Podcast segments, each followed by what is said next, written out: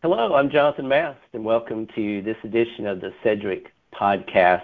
I have two great Sedgwick subject matter experts with me today, uh, both from our workforce absence and disability group. I have David Setzkorn, SVP, Workforce Absence and Disability, and Brice Caswell, Director of Product Compliance and Workforce Absence.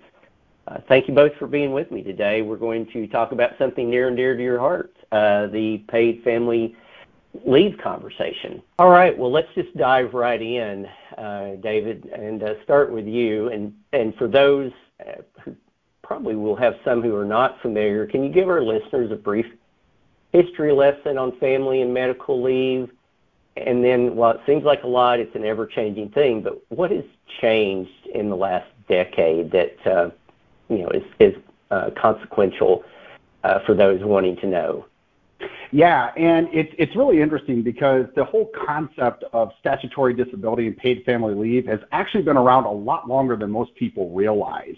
Um, it's got a lot in the conversation in the last 10 years, but the reality is is, is that statutory disability insurance actually started back in the 1940s. Believe it or not, uh, Rhode Island was the very first state to create a national disability program, followed uh, very quickly thereafter by California in 46, and then the originals, uh, New Jersey, New York, Puerto Rico, Hawaii, all came online.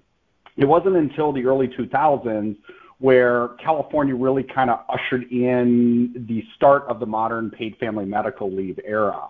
And those six legacy uh, states and commonwealths that we talk about had put in programs that dealt with statutory disability and paid family leave, but they were separate entities. So you had one for disability and then one to, you know, take care of certain qualifying conditions under the paid family leave. And not all states did that right away. What's really changed within the last two 10 years or so is that we've seen a new breed of statutory programs um, that kind of started in Washington, where paid family medical leave became an integrated benefit, meaning we no longer had a statutory disability and a statutory paid family leave. It was one benefit that allowed employees to choose do I need disability, do I need paid family leave? And Washington sort of kicked this off and we have rapidly seen more and more states starting to adopt this model. And so it's it's fascinating to me where I hear people say, "Hey, in the last eight to ten years, this has really bloomed." This has actually been since the 1940s, prior to the start of World War II, where we're really kind of seeing these uh, these benefit programs become available. Uh, that's that's a good a good overview, and and certainly I think a lot of people will be surprised to know that that long history. Brice, uh, going over to you, uh, what states are unique in their approach to fam- paid family leave, and what laws are they creating or modifying uh, to keep up with employee needs and requests? Uh, certainly something that you know is, is ever changing, but uh, where are we at right now, and what can you tell us? Know, all these states are very unique in their approaches, which is really difficult. Uh, as each state comes on, they want to make it their own. They don't want to take what the other states have done. They want to make it better, you know, whatever better is. So that's the difficulty of managing these benefits. You know, they have different requirements for so many things like eligibility. Uh, the job protection sometimes has a different eligibility than uh, the paid benefit for some of these states, and none of those are the same either this creates so much confusion with the employees and employers because there are claims and you know time periods with those claims where it might not be job protected and that's different for an employee in Washington state than an employee in New York state and for multi-state employers that's really difficult to manage you know and multi-state employers have to consider each statutory benefit separately you know, for example, they all, a lot of these newer states, they're doing different things with their pregnancy entitlement. So they'll have extra time on the PFML program for pregnancy. But it's not just for the same thing, it's for different things. Colorado, they're upcoming, that only provides extra leave, four weeks of extra leave for complications. Oregon, they're two weeks so the time period is not even the same. It's basically for everything. As long as it's a pregnancy related, childbirth related, it's very loose. uh, that will be covered for the two weeks. So that becomes really difficult. All these states making the choices, you know, more on top of the other. What is what each state's doing different than the other. The other thing that states have been doing more recently, just as an example, they are adding a lot of bereavement leave. Uh, California and Illinois, they have both added or increased their bereavement benefits this past year, or for different reasons. Uh, so that is something that we are seeing states doing. Uh, some states are trying to add these as well. Um, so not only are the states providing PFML programs, all very different, but they are trying to support their employees through bereavement leave as well. Well, great. Well, David, uh, many jurisdictions that required paid sick time require employers to allow employees to use it for more than just the employee's own illness. And often it can be used for family members such as children, grandchildren who are sick, maybe having a doctor's appointment.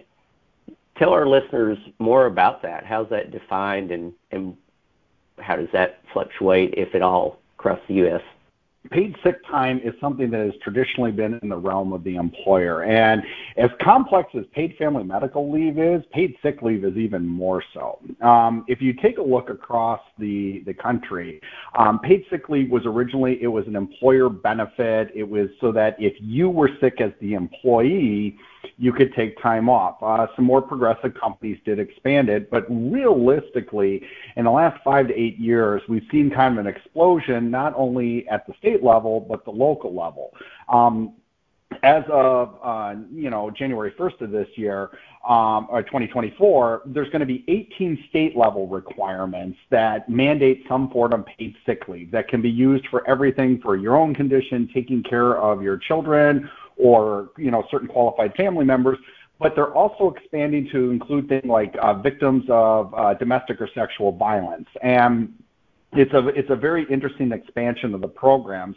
And depending on what state you're in, um, there are certain caps. Other states don't have caps. There's certain rollover amounts. Um, unlike you know paid time off programs or vacation programs, these are, you know, these are renewable benefits and, you know, employees, they're kind of a use or lose benefit. But that's just at the state level. Within those 18 states, there's actually 25 different municipalities that have laws within those that say not only do I have a state level requirement, but in some states like California, I have a whole bunch of local municipal requirements that I have to um, add on. Benefits around paid sick leave are continuing to expand. Starting January 1st, 2024, Illinois will become the third state behind uh, Nevada and Maine that basically allows you to take up to 40 hours of paid sick time or paid time off for any reason. So it's for the traditional reasons. I'm sick, my kids are sick, I need to take care of a family member. But, you know, if you are upset because your team lost the big game, you could theoretically take time off under this benefit. And so it's an interesting expansion of paid sick leave time, and I'll be curious to kind of see if this is mimicked in other jurisdictions.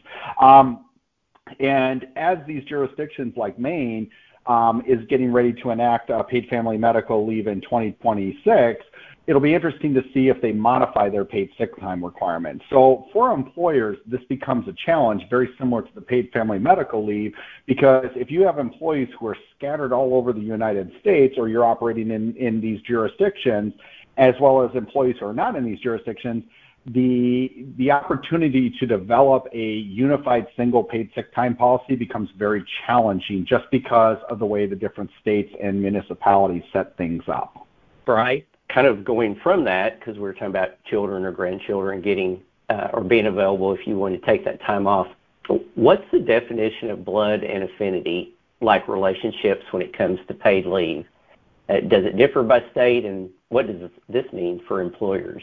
So you may be surprised, or probably not surprised at all, that yeah, it totally differs between the states. They have very different definitions. Uh, it's another place they're using these different requirements. California, of course, is even more different. They use a designated person.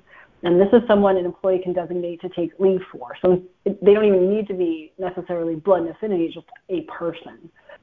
Uh, for the state level, some states do use a very traditional uh, blood and affinity. So that's Connecticut, New Jersey, and that definition is any other individual related by blood to the employee and any other individual that the employee shows to have a close association with the employee, which is the equivalent of a family relationship. So these are the relationships that they, you know, it's the person, you know, uh, you're living with somebody, um, but you're not married, um, or you're living with somebody and you're just really close. You know, it's, it's just trying to recognize these different types of relationships that exist now. Or you're really close with your neighbor, they're kind of like your grandparent, but they're not. Washington State, what I just described, prob- would not count because Washington State, they want that person to have uh, be someone who's residing in the home, has an expectation of care. So there's a level of complexity right there. Um, Oregon, they've used a very similar definition to the Connecticut, New Jersey. And interestingly enough, uh, Maryland and Delaware, they're upcoming, they have not included these relationships. So we'll have to see, you know, will this trend continue, the blood and affinity? Is it only certain states? Uh, but it is, of course, just another place where the states are all different. And so we have to know what the, the qualifications for this relationship, if this the employee will be able to take leave for those relationships. Well, we'll stay with you. Talk about uh, when we look at states across uh, the U.S., how they continue to introduce and reevaluate laws for families in terms of parental leave. Uh, earlier this year, the Pregnant Workers Fairness Act became effective. How does this act protect pregnant job applicants and employee and interact with PFML benefits? No, there's always something new with the state, so it was interesting to actually have a, a new federal thing this year, uh, and it took effect. The PWFA uh, took effect June 27th, and it really was trying to create something that was outside of the Americans with Disabilities Act um, to really provide protections for pregnant uh, women, you know, employees affected by pregnancy and childbirth.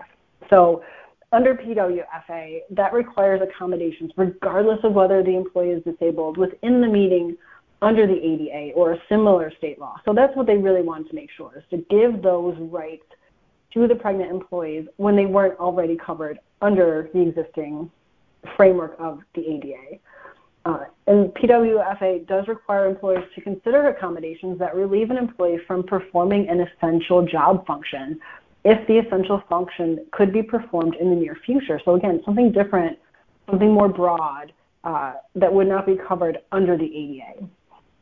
Uh, PWFA also prohibits employers from requiring covered employees to accept an accommodation other than one arrived at through the interactive process. So it's one of those things where uh, the PWFA will prohibit the employers from requiring leave. You know, they really need to go through that interactive process. But you have to also remember that the PWFA and all these kinds of accommodation leaves, they're going to apply after the employee has exhausted, you know, their state paid leave benefit. That's when we're, we're going to look at if they're going on leave, a leave under the PWFA. So uh, with those growing number of states that have the PFML laws that provide greater length of leave than FMLA, now employees may be able to use more leave for their pregnancy disability through PWFA. Uh, it is important to note that bonding is not covered under PWFA. That's only going to be a benefit they can get through their state PFML or other FMLA, other job protected uh, leave programs. So the employee will only receive that type of leave uh, if it's available to them under FMLA when they're taking bonding. Uh, but PWFA has expanded a lot of protections for pregnant employees. Um, very big move for the federal government to get that passed. So on the last question, uh, speaking to you both, if you want to, to give your thoughts, by 2026, which really isn't that far around the corner, how many states uh, will have protection requiring paid family or medical leave, and how should employers begin to prepare? Because again, in this world, uh, getting something like that, it is, you know, it's 24 months, so to speak. It, it, I imagine, takes a while. So what should we all know? So I'll take the first part of this. Um, so by 2026, it's going to be an interesting question because um, we will have 17 states that either mandate uh, mandate participation in state-sponsored programs or have voluntary programs uh, like in New Hampshire and where they have a state statutory program, but it's optional for employers to opt into it. So we'll have 17 programs like that by 2026, assuming that no other state in the upcoming legislative session or in the near future uh, adds, and there are several states still looking at it. We're also going to have about four or five different states that have passed variations of paid family medical leave that are not mandatory, but it allows insurance carriers in those states to offer, think of it as add-ons to their short-term and long-term disability policies where employers can add paid family leave as part of their disability benefits. It's a rather new concept that happened about a year, year and a half ago. Um, so we're waiting to see kind of how that takes off. But if you look at both of those programs, um, and everything remains as is, by 2026, we'll have almost 21 states that either have mandatory, voluntary, or some type of paid family medical leave add-on, which means over 40% of our country will have some type of protection that may be eligible to employees. And that's a pretty significant number because at that point, that's usually where we start to see the other states come online or say, hey, we need to take a look at this to be competitive. Um, time will only tell how many more states are going to add on, but having you know 21 states having some type of program, that's a pretty significant number, and it's going to be really, really challenging for employers. Yeah, and there's really no magic bullet to cover all of these states in one policy. You know, it, to to make something that would give you uh, the the benefits that would cover every single state, that would be a rather difficult, outrageous, cumbersome, impossible type of uh, policy for your employees. So you really do have to take each state individually and know what are the requirements. Uh, that you need to work with your, you know, administrator or insurance carrier to tackle each of the states. Uh, you know, so perhaps in the next year, you know, make sure you have a, a solid uh, footing on what states are already in play. Make sure uh, everything uh, is running as well as you can because we're going to have an onslaught coming up in 2026. It's going to be really difficult to do four uh, in one year and three at the same time uh, going live. So that's going to be challenging for employers in those states. Uh, I did see rumblings and uh, you know the federal government wanting to take this up again, trying to do some kind of federal program, uh, which they acknowledge. You know, people are complaining, employers are complaining. It's very difficult. This is if you're in all of these states, it is a minefield. It is near impossible to work through all the nuances, and there are so many nuances in each of these states. Uh, we'll see what the federal government can do. It is an election year, uh, so no promises there. The Republicans and Democrats certainly have different opinions on how that would work. I don't, no comment there. Uh, so, but we'll see what happens. You know, a federal solution would help a lot, but so far we don't have it. So we have to take each state, take it as it is, uh, and hopefully at some point get to calmer waters. If people are listening and want to know more, looking for how we can assist, what uh, what and where should they turn? So you can go to Sedgwick's website, uh, you know, uh, www.sedgwick.com. We have a variety of resources out there that um, are available uh, externally.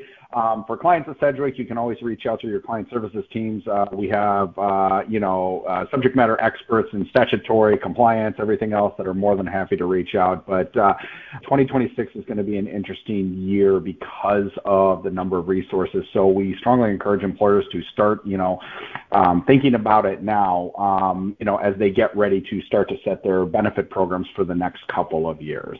Fantastic. Well, thank you both again for for sharing your expertise, uh, and I think this is going to be a very helpful uh, podcast for those listening. And uh, we thank everyone for their time today, and we'll catch you on the next podcast.